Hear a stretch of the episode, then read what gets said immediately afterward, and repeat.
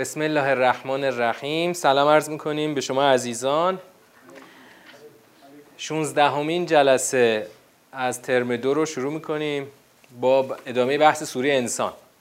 خب چندمین جلسه این سوره است. چهارمین جلسه سوره انسان هستیم. در سه جلسه قبلی ما دور اول رو رفتیم سوره رو تا آخر طی کردیم و سیاق اول هم جنبندی کردیم. سیاق دوم هم جنبندی کردیم. در سه جلسه گذشته دیدیم که خداوند از آفرینش انسان صحبت کرد و اینکه هدایت رو به انسان عرضه کرده در دو مسیر. یعنی نتیجهش دو مسیر خواهد بود بعد از عرضه هدایت. بعد از عرضه هدایت آدما یا اهل شکرن یا اهل کفرانن اهل ناسپاسی هستن. بعد خدا در سیاق دو چیکار کرد؟ الگو معرفی کرد. الگوی خط شکر اهل بیتی هستن که سه ویژگی رو خدا براشون گفته. یوفون به نظر به اون نظر یعنی به اون عهدی که بر خودشون کردن پایبندن. حالا این می‌تونه چی باشه؟ می‌تونه یک سرفصلی باشه برای تمام تعهدات. یعنی اهل بیت چی هستن؟ در ادای تعهدات پایبندی به تعهدات از همه پیشرو هستند. و دوم چی؟ یطعمون الطعام. نظر اینجا الان تو این قصه ما یک عنوان خاصه ولی نمادی است از کل تعهدات. خب؟ بعدش چی بود؟ بعدش اون خوف بود دومی خوف بود از روزی که شرش فراگیر است و سومی اطعام علا رغم نیازی که خودشون داشتن و یطعمون الطعام علا حبهی علا رغم این که خودشون نیاز دارن چیکار می‌کنن؟ تعام رو به یتیم و مسکین و اسیر میدن خب بعدم که بیان می‌کنن که ما از شما هیچی نمی‌خوایم چرا هیچی نمی‌خواد؟ چون به یک درکی رسیده که این آدم الان مگه چه کاری می‌تونه برای من بکنه؟ شکر یه آدم نیازمند که در واقع نیازمند به معنای عامش به معنای تامش. شکر یه آدم نیازمند از یک نیازمندی که من هستم و خودم یه آدمم که نیازمندم. یه نیازمندی می‌خواد از یه نیازمندی شکر بکنه. خیلی اصلا اتفاقی نمیفته. اما وقتی خدا بخواد خدای بی نیاز بخواد شکر بکنه اون وقت چی میشه؟ کان سعیکم مشکور میشه. خب خب پس حالا خدا خودش میاد چیکار می‌کنه؟ اون شکر رو انجام میده. تو اگه شاکر باشی در مسیر هدایت خدا چیکار می‌کنه؟ خودش میشه شاکر تو. خب بعد وقتی که گفتن که ما از شما هیچ شکری نمی‌خوایم هیچ جزایی نمی‌خوایم بعدم گفتن که ما میترسیم. نخاف من ربنا یوما عبوسا غمتری را. در آن روز عبوس چهره در هم کشیده سخت ما چیکار می‌کنیم؟ از خدا و از پروردگار خودمان میترسیم. اینا رو خوندیم. بعد خدا هم چیکار کرد؟ خدا هم پس از شر اون روز حفظشون کرد. ببین تو اگر بترسی از اون روزی که شرش فراگیر است و اون الزامات و اقتضاعات رو به جا بیاری. خدا چیکار می‌کنه؟ تو رو حفظ می‌کنه. از شر اون روز. فوقاهم الله شر ذلک الیوم. ببینید تو سوره فلق یادتونه؟ فلق. یکی از چیزهایی که ما به خدا پناه می‌بریم چیه؟ من شر ما خلق. اونجا ما درباره شر چی گفتیم؟ گفتیم شر نسبیه دیگه. وگرنه موجودات که شر نیستن که. هیچ آفریده شر نیست درسته؟ شر نیست. مت... به نسبت ما. آقا اغرب مثلا خودش که شر نیست که. به نسبت ما اگه نیش بزنه میشه شر. خب؟ حالا همون محتوا رو همون مضمون رو درباره جهنم شما اینجا لحاظ بکنید. جهنم به خودی خود شر نیست که. وقتی اگر آدم بیفته توش اون وقت میشه شر. اون روزی که شرش فراگیر است. اون در واقع آغاز برپایی نظام حساب و کتاب. به نسبت آدمی که در چارچوب عمل نکرده باشه شر میشه. اما خود وجود جهنم که شر نیست که. وجود جهنم چیه؟ لازمه. خیره. جزئی از سیستم نظام جهانه. باید جهنم باشه. اگر نباشه که نظام جهان مختل میشه. پس فوقاهم الله شر ذالک الیوم خدا اونا رو حفظ می‌کنه از شر اون روز. یعنی دیگه اون وجود نظام حساب کتاب برای اون کسی که در مسیر شکر بوده دیگه شری نیست بلکه عین خیره. چون تازه زمان رسیدن به چیه؟ به اون شکر خدا به جزای خدا به اون بهشت خدا. ببین پس بستگی به ما داره. آقا بستگی به ما داره. ما چجوری نسبت خودمون رو تعیین کنیم با نظامی که توش هستیم؟ شما نسبت تو چجوری تعریف کردی؟ نسبت تو در چارچوب تعریف کردی یا خارج از چارچوب تعریف کردی؟ اگه خارج از چارچوب تعریف کرده باشی چی میشه؟ هیچی. شما باید بری گرفتار شر اون روز بشی. اما اگه داخل چارچوب باشی اون اقتضاعاتش انجام داده باشی چی میشه؟ اون وقت خدا تو از شر اون روز حفظ می‌کنه. بعد هم که لقاهم نظرتا و سرورا. آنها رو مواجه می‌کنه با چی؟ با شادی و سرور. خب؟ بعد دیگه از اینجا هم که وارد سیر بهش شد پس از اینجا دیگه خدا وقتی از شر اون روز حفظ کرده توصیف بهش رو برای ما گفت و ما اینو این سیاق رو جنبندی کردیم. دیگه جنبندی شایدتونه دیگه. من برای اینکه دوباره یک نمایی از اون بهشت تو ذهنمون نقش ببنده چیکار می‌کنم؟ یه دور دیگه این اوصاف بهشت رو میریم. یه گوشه های شاید جا مونده باشه. بعد اولیش چی بود؟ اولا اینکه جنتن و حریرا به ما صبرو بهشت و ابریشم رو در اختیارشون می‌ذاره. متکئین فیها در آن بهشت چطور میشه؟ تکه زنندگانن بر عریکه ها نه شمس می‌بینن نه داغی خورشید رو می‌بینن و نه سردی می‌بینن. همیشه هوای بهش مطبوعه عالیه بهاره. بعد دانیتن علیهم زلالا سایه هاش چیه پایین آمده. زللت قطوفها تزلیلا میوه هاشم چیه؟ رام شده چیدنی شده. کاملا میاد تو دست تا چیده بشه. بعد تواف داده می‌شوند با جام هایی که از نقره هست و از جام هایی که چی هست؟ بلور نقره ای هستش. بعد این بلورهایی که چگونه اونها رو تقدیر کردن چه بلورهایی از نقره که قدروها تقدیرا اونها رو چگونه در واقع قدروها تقدیرا میشه یک اعمال قدرت کامل قدرو تقدیرا. یعنی اون رو به بهترین وجهی عمل آوردن قدروها تقدیرا.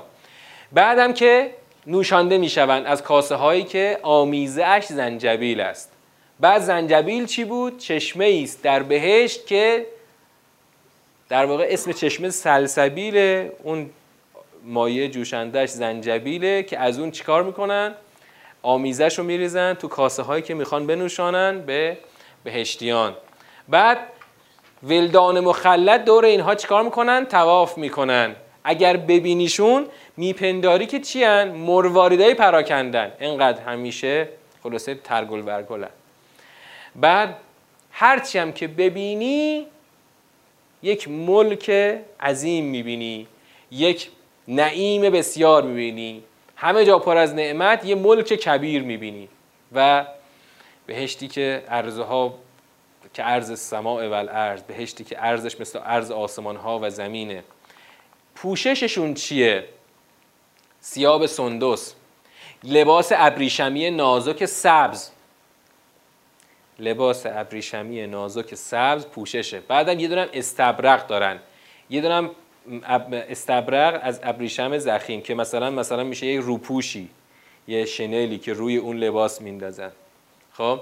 حلو اساور من فزه از دستواره های از نقره زینت داده میشن. با شراب تهور خود پروردگارشون اونها رو سیراب می‌کنه. بعدا بهشون گفته میشه که ان هذا کان لکم جزاء و کان سعیکم مشکورا. این مشکورا اینجا در آخر توصیف بهش دقیقا این مشکورا در ازای شکر است که اونا به جا آوردن. شکر رو چجوری به جا آوردن؟ با همون کارهای سختی که انجام دادن.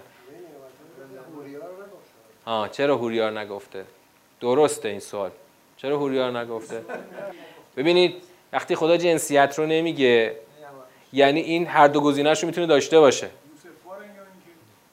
پس خدا وقتی جنسیت رو نگفته می‌تونه هر دو گزینه باشه. اما چرا از هوریان اینجا صحبتی نشده؟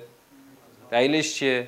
اشاره کردن آقای سرگی که به خاطر حضور حضرت زهرا خداوند چی؟ اینجا از این جنبه بهش رو توصیف نکرده. البته اینا همه لطائفه ها. اینا چیز نیست اینا تو بخش تدبر اینا رو با روش نمی‌خوایم قسم بخوریم. لطائفه. قرآن یه بخشش چیه؟ حرف های محکمی است که اون همون نظام سوره است. یه بخشش لطائفه. یعنی مثلا حالا در واقع ظرائفی است که چیز نیست. یعنی روش نمی‌خوایم قسم بخوریم. یک برداشتی است مثلا حکمت آمیز خب؟ بعد حالا اینجا ما سیاق دوم رو جنبندی کردیم. از اینجا باید وارد سیاق سوم بشیم. در واقع ما توی تا اینجا داشتیم مرور می‌کردیم. خب؟ بعد سیاق سوم با جمله چی شروع شد؟ انا نحن نزلنا علیک القرآن تنزیلا. می‌خوایم این سیاق رو الان جنبندی کنیم. ببین از اینجا دیگه اوصاف بهشت نیست بلکه از نزول خود قرآن خدا می‌خواد صحبت بکنه. بلا فاصله بعد از نزول قرآن با آن نازل کردن محکم و دقیق خدا از چی صحبت می‌کنه؟ امر به صبر فسبر امر به صبر لحکم ربک. صبر کن برای حکم پروردگارت و از گناهکار یا ناسپاس اطاعت نکن. خب اینا رو تو دور معنایی تو معنای ظاهر ظاهر معنا رو همه رو گفتیم. اما بیایم تو بخش جنبندی.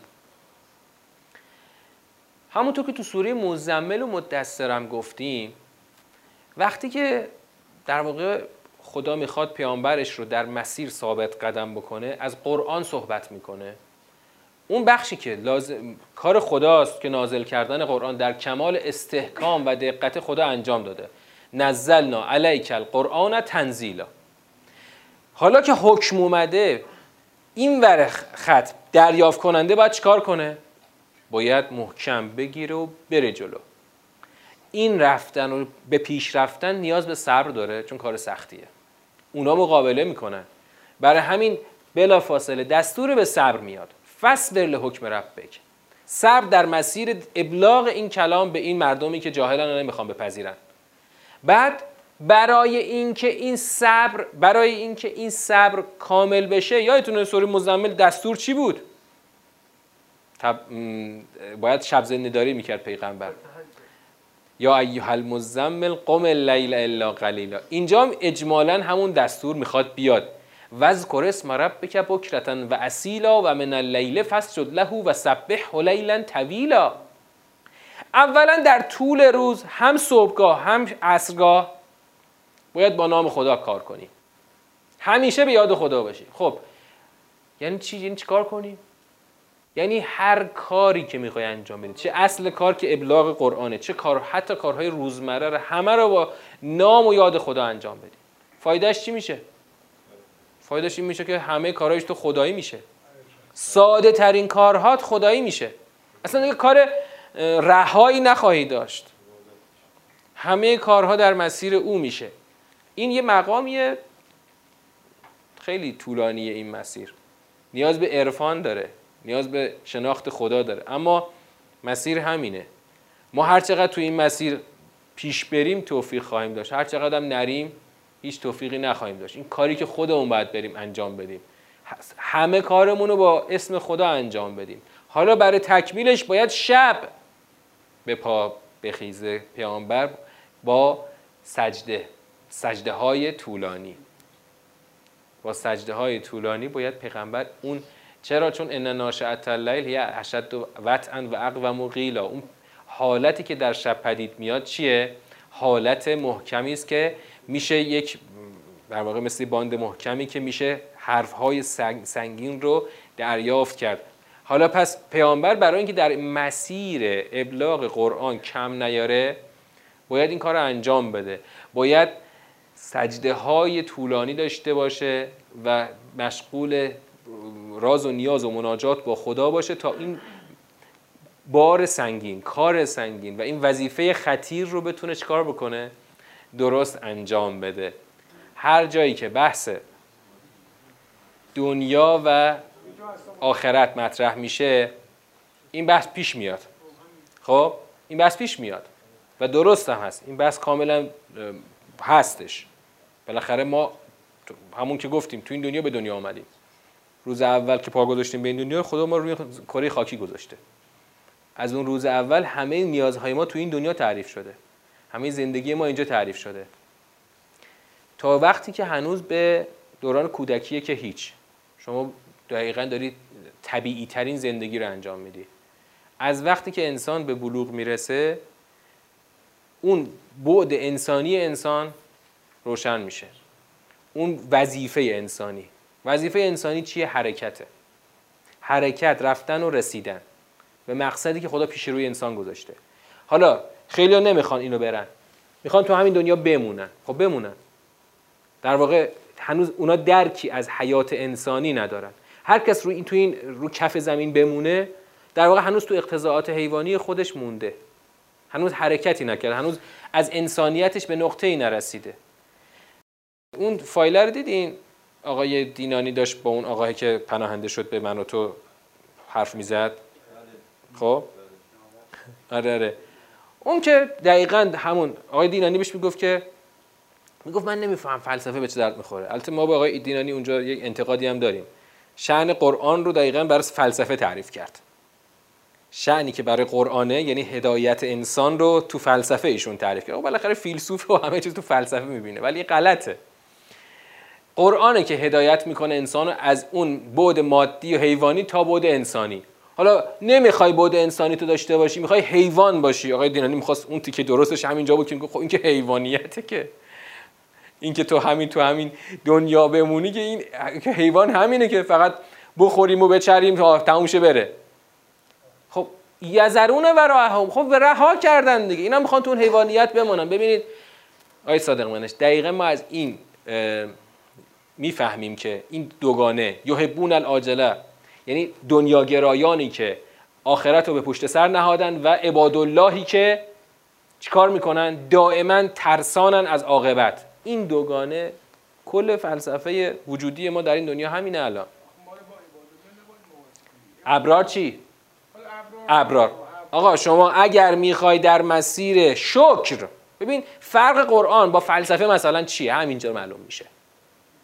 هیچ وقت تو فلسفه مثلا اونجا فرض کن آقای دینانی هرگز نمیومد به اون آقاه به اون مفلوک بدبخت بگه که چون پناهنده شد دیگه میگیم مفلوک بدبخت. چون پناهنده شد به جبهه دشمن حتما دیگه به راه بیراه رفته. اونجا نمی‌تونست بگه اگر تو اگر تو مسیر انسانیت رو نری تو به جهنم میری. اما خدا دین تو سیاق اول چی گفت اینجا؟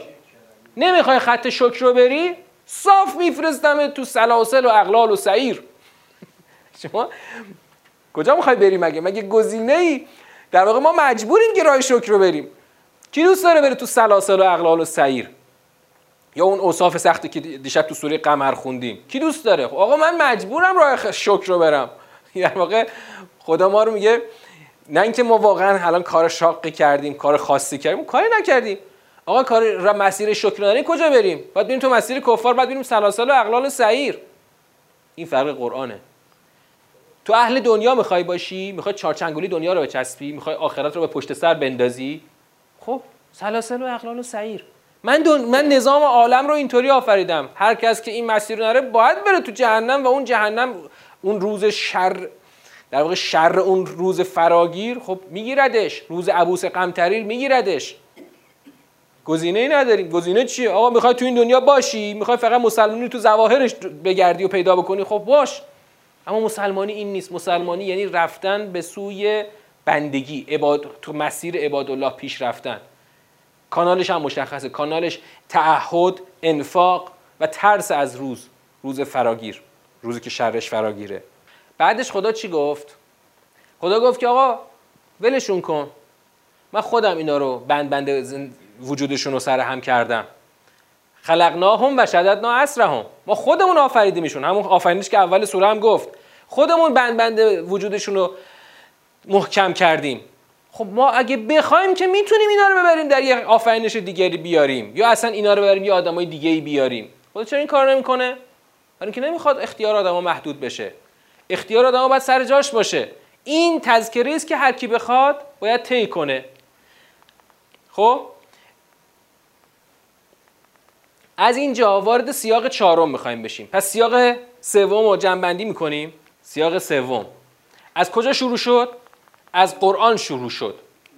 بعد از قرآن توصیه ها به پیامبر اکرم برای اینکه بتونه این قرآن رو چیکار بکنه درست دریافت بکنه و ابلاغ بکنه که مهمترینش صبر در این مسیر و یاد کردن نام خدا و چی؟ شب زنده داری بعد اون جماعت وقتی که اهل دنیا هستن تو رهاشون کن که چی؟ بذار به دنیا گرایشون باشن اونا آخرت رو پشت سر انداختن. ما خودمون. چرا اینجا خدا آخرش گفت که ما خودمون اینا رو بند بند وجودشون رو محکم کردیم؟ برای اینکه آقا قاعده خدا همینه. این سیستم انسانی همینه. من خدا خودش می‌خواد که این آدما آزاد باشن برای انتخاب. خواستن راه خیر رو برن راه شکر رو برن نخواستن نرن. من گاهی وقتا به این میلیاردها انسانی که الان روی زمین زندگی می‌کنن یه فکر می‌کنم. خب میگم که ببین همین الان هفت میلیارد خورده انسان رو خدا خودش تک تک اینا رو آفریده. تک تک بند به بند. سلول به سلول خدا این هفت میلیارد خورده انسان همین الان رو زمین زندن دارن زندگی می‌کنن. چند درصدشون دارن راه شکر رو میرن؟ بسیار بسیار کم. نه یک درصد حتی بگو یک هزارم درصد. خیلی خیلی کمه ها. ببین یه شب خاطرات چیزو گفتم بخونید. خاطرات خانم هوشینو رو بخونید حتما. ببین مثلا فقط همین کشور ژاپن. 120 میلیون جمعیتن. مثلا یه نفر از اون وسط کفرستون اومد و اومد و اومد تا رسید به اون منشأ حقیقت. به دین به اون البته تو همون کشور خودش مسلمان شد بعدا مهاجرت کرد به ایران. خب؟ خدا خودش این همه آدم ها را آفریده رو زمین. از بین اینا می‌بینیم از یک کشور صد میلیونی یه نفر میاد راه حقیقت پیدا می‌کنه. از بین تو کشوری که اصلا هیچکی اسم خدا رو نمیاره. اصلا دین الهی اونجا حاکم نیست. یه ده اندکی مثلا مسیحی هن مسلمون که دیگه اصلا انگوش شماره. همون مسیحی هم که غرق چی هن؟ افکار تسلیسی افکار شرکالود افکار کجکولهی که به خدا نمیرسونه انسان رو. یه نفر از اون کشور اومده مثلا رسیده به مبدع حقیقت که خود قرآن و حقیقت دینه. بعد گام به گام اومده رسیده به اون قله. خب آقا خدا خودش همه رو آفریده. می‌دونه که تو این سیستمی که همه غرق دنیا هستن عده بسیار اندکی راه شکر رو طی خواهند کرد. آقا تو چی کار داری پیغمبر من؟ تو حرف تو بزن. من خودم اینا رو آفریدم. اگر بخوام در یه آفرینش دیگری می آفرینم پس این که دنیا امروز مثلا می‌بینی آدم های اندکی دارن راه شکر رو طی می‌کنن آ خدا خودش می‌خواد این آدم ها رو هر روزم بیشتر و بیشتر میآفرینه. بالاخره خب تو این قاعده دنیا آدما با هم ازدواج می‌کنن هر روز کلی آدم پا به این کره زمین می‌ذاره. اما خیلی از اینا بازم بنده خدا که نخواهند بود. پس این جمله برای اینه بابا من خودم دنیا رو این شکلی آفریدم. خب؟ قاعده دنیا همینه که من اینطوری آفریدمش. آقا شما خودت تصمیم بگیر که راه شکر رو طی کنی. نگران این نباش که چرا دنیا اکثرشون کافرن و راه شکر رو طی نمی‌کنن. تو راه خودت رو طی کن. چون از خدا که چیزی کم نمیشه. خدا که بی نیاز مطلقه. این آدما هم برای نیاز نیافریده که این همه آدم که رو زمین دارن زندگی می‌کنن قرار نیست که نیازی رو از خدا برطرف کنن که. خدا در کمال نیازی این همه آدم آفریده. اینا هم راه شکر رو طی نمی‌کنن. تو راه خودتو برو. تو راه خودتو برو. پس این سیاق رو می‌خوایم جنبندی بکنیم. پس پیغمبر رو خدا در این سیاق تقویت می‌کنه برای اینکه بتونه راه شکر رو بیان راه شکر از طریق قرآن استمرار بده و ادامه بده. حالا می‌رسیم به سیاق چهارم. سیاق چهارم سیاق کوتاهیه. اما یه جوری چیه؟ ببین سه آیه بیشتر نیست. سه آیه بیشتر نیست. اما سیاق چهارم حکم چی داره؟ حکم در واقع خط فرود سوره است. تو این سه آیه پایانی خط فرود سوره است. الان تو این سه آیه خدا می‌خواد چی رو تکمیل کنه؟ در واقع ختم کلام رو خدا می‌خواد تو این سه آیه بیاره. اون ختم کلام درباره چیه؟ تو دور معنایی توضیحاشو دادیم. درباره چیه؟ درباره اختیار انسان. اختیار انسان. انسان مختار مطلقه. اما این اختیار یه نسبتی داره. با چی؟ نسبتی داره روشن. یه نسبت روشن داره با چی؟ با اختیار خدا.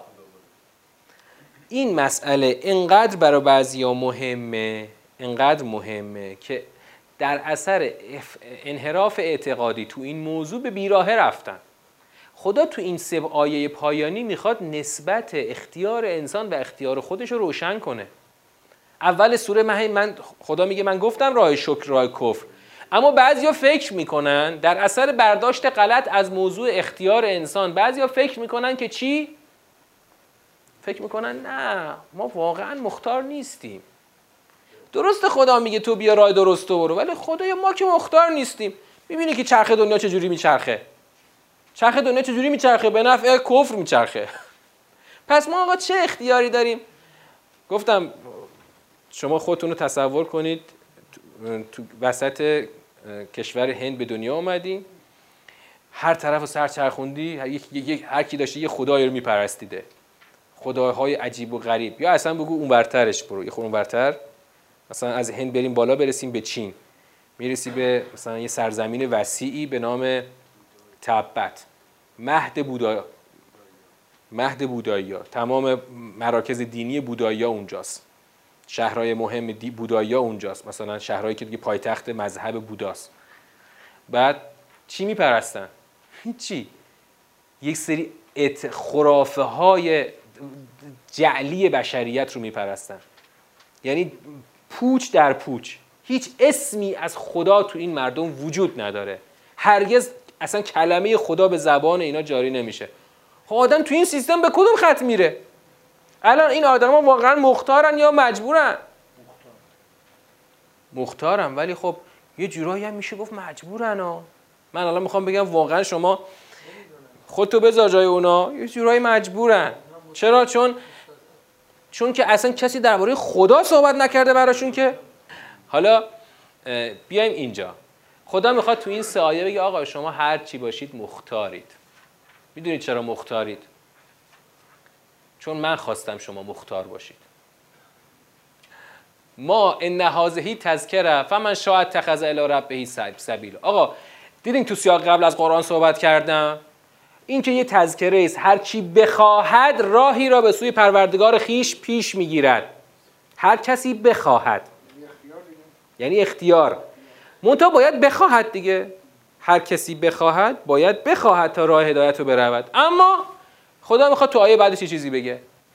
شما نخواهید خواست تا من بخوام. شما هر آن چیزی رو اراده می‌کنید که من قبلا اراده کردم. یعنی چی؟ خدای دوباره برگشتیم سر چیز که سر جبر برگشتیم که تو داری میگی ما باید بخواهیم تا راه هدایت رو بریم. از طرفی بلافاصله میگی و ما تشاؤون الا ان یشاء الله. تا نخواهید شما اراده نمی کنید جز آنچه را که خدا اراده کرده است. خدای پس باز جمع شد که بالاخره ما واقعا بخواهیم نخواهیم. ما مختاری مختار نیستیم. قضیهش چیه؟ ان ان الله کان علیما حکیما. یعنی خدا میگه ببین من با علم و حکمت اینو چیدم این سیستمو سیستم من در کمال علم و حکمته. شما شما می‌خوای چجوری اراده بکنی؟ چجوری می‌خوای اراده کنی؟ یدخل من یشاء فی رحمت تازه آیه آخرم باز همین وجه رو یه خود تثبیت می‌کنه. اون وجه ظاهرا جبری رو که هر کس را بخواهد در رحمت خودش وارد می‌کنند. و ظالمین عد لهم عذابا علیما برای ظالمان عذاب علیم. خدا کنار گذاشته. خب آقا چطوریه پس؟ این قضیه چجوری می‌خواد حل بشه؟ بالاخره ما می‌خواهیم. ما می‌توانیم بخواهیم یا نمی‌توانیم بخواهیم. اما خدا که میگه باید بخواهید. هر کی بخواهد راه هدایت رو میره من, من باید قبلش اراده کرده باشم. شما اراده نمی کنید قبل از اینکه من اراده کرده باشم. ما تشاؤون الا ان یشاء الله. خب پس اجمالا الان فهمیدیم که ما مختار هستیم در طول اراده خدا. اما چجوری این با اختیار مطلق ما جور در میاد؟ یعنی چی ما اراده نمی کنیم تا خدا اراده کرده باشه؟ یعنی خدا مثلا من اگه راه غلط رو برم خدا اراده کرده من راه غلط رو برم؟ آه یا من واقعا خودم اراده کردم راه غلط رو برم؟ اون شکر و کفر اول سوره بالاخره من واقعا شکر برم یا کفر برم؟ کی داره این اراده رو می‌کنه؟ منم دارم این اراده رو خرج میدم یا نه؟ ها؟ چی میشه قضیه؟ یک یک بیان بسیار روشن و ساده و واضح داره. من اینو الان خلاصش رو میگم. در جلسه بعد هنوز این جوانب داره باید بازش بکنم براتون. الان لب به مطلب رو تو چند کلمه می‌خوایم بگیم. آیا اصلا قبل اینکه من بگم آیا اصلا برای شما تا حالا به عنوان مسئله مطرح شده یا نشده تو ذهنتون؟ الان من اینطوری بپرسم. خدا داره میگه ما تشاؤون الا ان یشاء الله. من الان اصلا بپرسم از شما. آقا ما نخواستیم راه هدایت رو بریم. بازم آیا خدا خواسته که ما تشاؤون شما مشیت نمی کنید الا ان یشاء الله مگر که خدا اراده کرده باشه. یعنی الان من مثلا اراده کردم که راه کجو برم راه کفر رو برم واقعا باز خدا اراده کرده. چجوری خدا اراده کرده؟ یقینا بستگی به انتخاب ما داره. اما این نسبت انتخاب ما با انتخاب خدا که در طول هم هست این نسبت خیلی روشن و واضحیه. تو تمام قرآن هم این به بیانهای مختلف بیان شده. الان فقط اینجا نیست تو سوره انسان که خدا از مشیت خودش در واقع اون خواست خودش اراده خودش صحبت می‌کنه. متاسفانه در علم کلام این مسئله دقیقا مطابق قرآن تشریح نشده. دقیقا مطابق اونچه که خدا گفته تشریح نشده. در علم کلام چی گفته میشه؟ میگن که خدا می‌داند که شما چگونه اراده خواهید کرد. یعنی سوال پیش میاد که آیا بالاخره واقعا ما مختاریم یا مختار نیستیم؟ ما الان مثلا راه درست رو بریم یا راه کجو بریم بالاخره واقعا ما اختیار ما سر جاشه. این با علم خدا چه جور جور در میاد؟ علم خدا چی میشه؟ خدا بالاخره می‌داند یا نمی‌داند؟ در قرآن مسئله به گونه دیگر مطرح شده متفاوت از علم کلام. تو علم کلام گفته میشه که خدا می‌داند که شما بر اساس اختیار خودت راه خیر را خواهی رفت یا راه شر را. خدا از روز اول می‌دونه که تو بالاخره بهشتی میشی یا جهنمی. اشکال این بیان چیه؟ اینکه اگر خدا بدونه که من از اول میرم بهش یا میرم جهنم پس پس من پس اختیار من چی میشه؟ این مشکل پیش میاد. بعد یه جایی من یه سوال از شما بپرسم. تو سوره حدید آخر همین ترم بهش می‌رسیم. سوره حدید. سوره نجم ترم منظورم این ترم که ترم دو نت اون ترم پنج. آخرین سوره ترم پنج. سوره حدید. آیه 25 همون آیه معروف. آیه آرمانی قرآن. یه جمله توش هست. خیلی این جمله اون کسانی که اون بیان رو دارن نمی‌تونن اینو توجیه کنن. جمله خدا میگه که ببین خدا اونجا که گفت من آهن فرستادم من کتاب فرستادم پیغمبر فرستادم تا شما قیام کنید برای عدالت. آهن ابزارش رو فرستادم اب... ابزارش آهنه. تا ظالمان رو در سر جاشون بنشونید. خب فیه و منافع للناس. یه جمله خدا داره اینجا میگه ولیعلم الله من ینصره و رسوله بالغیب و تا خدا بداند چه کسی رسولانش را خودش را و رسولانش را یاری می کند خود خدا رو و رسولان رو یاری می کند با, با اعتقادی که به غیب داره با ایمان غیبی. ان الله قوی عزیز.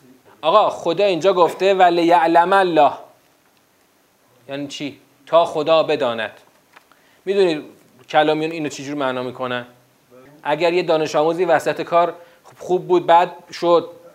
بیا برعکس اون وقت اونجا نسبیه. خب, خب اگر می‌خوایم بگیم علم خدا مطلقه بله علم خدا مطلقه. پس چجوری خدا میگه من پیغمبر فرستادم کتاب فرستادم قیام کنید برای اقامه عدالت؟ و تا خدا بداند چه کسی رسولانش را یاری می‌کند؟ چجوری؟ چجوری خدا میگه من فرستادم شما قیام کنید؟ تا خدا بداند. یعنی این جمله می‌خوایم اینطوری توجیهش کنیم که خدا می‌داند. پس برای چی میگه و تا خدا بداند. ببینید ما روز اول یه مبنایی رو تو کلاس مطرح کردیم. ما اصلا تو تدبر روی مبنای به شدت پافشاری می‌کنیم. خدا بر اساس قواعد فهم انسانی کتابشو فرستاده. عینا بر اساس آنچه که انسان می‌فهمه. خب رمز که نفرستاده که. تو این 600 صفحه یه آیه رمزی نبود. همون آیات اول سوره نجم هم که ماورایی بود رمزی نبود. ما عمدن خدا یه خود ماورایی گفت برای اینکه اون مشرکان رو سرجاشون بنشونه. اما رمز نگفت. مغلق صحبت نکرده واضح صحبت کرده. لقد یسرنا القرآن للذکر. این مبنا رو محکم روش وای میستیم که وقتی خدا داره میگه لیعلم الله یعنی واقعا تا خدا بداند. این این کلام هیچ معنای دیگری غیر از این نمیده. نمی‌تونیم از پیش خدا بگیم که نه این این یه معنای دیگه میده. اگه اینطور باشه سنگ رو سنگ بند میشه. سنگ رو سنگ بند نمیشه. همونطور که الان متاسفانه اینطوریه ها الان شما در فضای علم کلا علوم مخصوصا اونایی که دیگه خیلی هرمنوتیکی شدن. یا آقا این اینو گفته ها یه چیز دیگه منظورشه. بعد چی منظورشه؟ مثلا منظورش اینه. خب از کجا آخه؟ به چه دلیلی؟ خدا داره حرف می‌زنه و برای خدا منظور تراشی می‌کنید. خود خدا منظورش تو کلامش گفته. چجوری ما برای خدا می‌خوایم منظور درست بکنیم؟ حرف خدا راسته. پس وقتی خدا داره میگه تا خدا بداند یعنی واقعا هنوز معلوم نیست. که چه کسی برای اقامه عدالت با شمشیر قیام خواهد کرد یا سر جاش خواهد نشست؟ باید خدا معرکه ای رو پهن بکنه.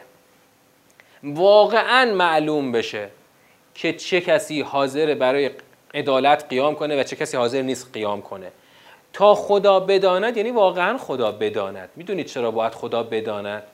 برای اینکه هیچ سرنوشتی تا قبل از انتخاب انسان رقم نخورده. برای چی؟ برای اینکه زمان زمان یه نوار پهن شده نیست که ما همینطور داریم روش طی می‌کنیم. زمان از چی داره پدید میاد؟ زمان از حرکت حرکت پدید میاد. این تو فلسفه دربارش بحث می‌کنن. ما از فلسفه فقط همین یه گزاره رو می‌خوایم بگیم که گزاره درستیه. زمان یه چیز پدید آمده از قبل نیست که خدا از الان می‌دونه که شما چی خواهید رفت کجا خواهید رفت. خدا یه میدانی رو پهن می‌کنه این همینطور که زمان داره پیش میره این تازه ساخته میشه. با هر انتخابی که من انجام میدم یه قسمت از این نوار زمان زندگی من روشن میشه. و وقتی خدا میگه لیعلم الله من ینصره و رسوله بالغیب واقعا خدا برای خدا روشن میشه که شما چی هستی. اون وقت بعضیا میگن چطور؟ یعنی هنوز الان خدا نمی‌داند. اگر این کسی این سوال رو بپرسه ما میگیم اصلا این سوال غلطه. چرا؟ خدا چه چیزایی رو می‌داند؟ هر چیزی که موجود شده. ان الله به کل شیء علیم. نگفته هیچ جا که ان الله به کل لا شیء علیم.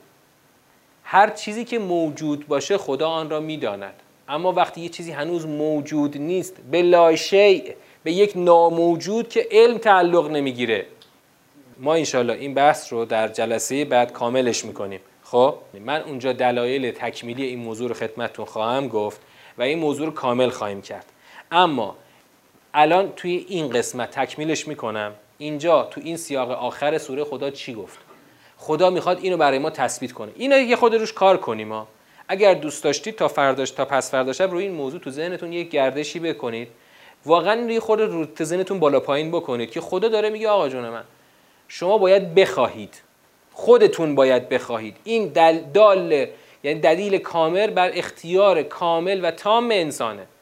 و در آیه بعدش هم گفت که شما نخواهید خواست جز آنچه من مشیت کرده باشم. این یعنی چی؟ یعنی خدا یک میدانی رو پهن کرده از انواع گزینه ها و انتخاب ها این منم که باید گزینه درست رو از میان همه این انتخاب که جلوی پای من چیده شده انتخاب بکنم. و من این منم که تعیین می‌کنم که کدوم گزینه رو انتخاب کنم به طور مطلق. این که خدا میگه باید من بدانم واقعا انتخاب من است که رقم خواهد زد سرنوشت من رو. از قبل هیچ چیزی مشخص نیست. در علم خدا هم مشخص نیست. چون انتخاب من هنوز شکل نگرفته و به وجود نرسیده تا خدا بهش علم داشته باشه. و وقتی خدا در آیه 25 گفت که لیعلم الله این حرف حقیقی خداست. این رو انشالله در جلسه سه شنبه دربارش بحث خواهیم کرد. دربارش بحث خواهیم کرد. من اینو قسمت رو تکمیل بکنم. پس این سیاق ما جنبندی کردیم. خدا تو این سیاق از اختیار مطلق انسان صحبت کرد. از اختیار مطلق انسان در این مسیر. باید ما انتخاب کنیم تا به انتخاب درست برسیم. ما هنوز تو این سوره یک بحثی رو خواهیم داشت پس در همین باره اختیار انسان تا این موضوع رو بیشتر برای خودمون جا بندازیم. البته یه چیزی رو باید برای خودمون قبلش جا بندازیم. این جمله اینو برای خودمون باید قبلا حل کنیم. آقا اگه یه چیزی رو خدا گفته راست گفته. صدق الله العلی العظیم. اگر هی میگیم صدق الله العلی العظیم واقعا به این صدق الله باور پیدا بکنیم. نه آنچه که مثلا یه باورهای شکل گرفته ما بیایم اون باورها رو بچپونیم رو قرآن. نه ببینیم خدا در قرآن چی گفته. اگر خدا در قرآن این حرف گفته ممکنه لازم باشه ما این سری باورها رو جابجا کنیم. خب بکنیم. چرا می‌خوایم وایسیم رو اون باورهای قبلی؟ اون باورهای قبلی برای ما چی آورده تا حالا؟ باورهای قبلی منهای قرآن منظورم ها باورهای منهای قرآن. برای ما چه دستاوردی داشته که ما حرف خدا رو جایگزین اون حرفا نکنیم و اینم یه خاطره کوچولو بگم خاطره است. همین موضوع اختیار انسان. مدیر مؤسسه تدبر تصمیم گرفت یه مناظره برگزار کنه. مناظره هم نه یه گفتگو. دعوا قرار نبود بشه. گفتگوی علمی. درخواست دادن مکتوب به مؤسسه کلام امام صادق. الان دفترش پردیسانه. از اساتید اونجا دعوت شد. آقا بیایید در موضوع اختیار انسان و علم الهی گفتگو کنیم. ما این نتایج رو می‌خوایم بر اساس قرآن بگیم. شما بیاید گفتگو بکنیم. ببینیم واقعا چی درسته چی درست نیست. شاید لازم باشه ما بعضی از باورهامون که تو کتابای کلامی نوشتیم و دو اصلاحش بکنیم. ببینیم خدا چی گفته اون اصلاحش بکنیم. ببینیم جواب چی دادن؟ گفتن که اول گفتن که شما حرفاتون رو بفرستید ما ببینیم چیه حرف شما. ما این بحث رو یه فایل 20 دقیقه‌ای رو من تو سایت استادم گذاشتم. اونو فرستادیم. اون استاد یکی از اساتید بزرگ مؤسسه امام صادق گوش کردن. به ما جواب دادن که ها؟ نه مؤسسه کلامی امام صادق. مؤسسه کلامی امام صادق تو پردیسان. آره. جواب دادن که شما چون تخصص علم کلام ندارید ما اصلا با شما هیچ بحثی نداریم. جوابشون همین بود. یعنی شعن ما عجل از این است که بشینیم اصلا بخوایم با شما حرف بزنیم. خب این ما اسمش اسمش باید چی بذاریم؟ اسمش ما اسمش می‌ذاریم غرور علمی. غرور علمی. غرور علمی که پشتش هیچی نیست. پشتش هیچی نیست. پشتش واقعا یک صرفا یه غروره. آقا در برابر کلام خدا حاضریم زانو بزنیم. بیایم زانو بزنیم. این کلام خداست جلوش زانو بزنیم. هرچی خدا گفت بگیم صدق الله العلی العظیم. و السلام علیکم و رحمت الله و برکاته.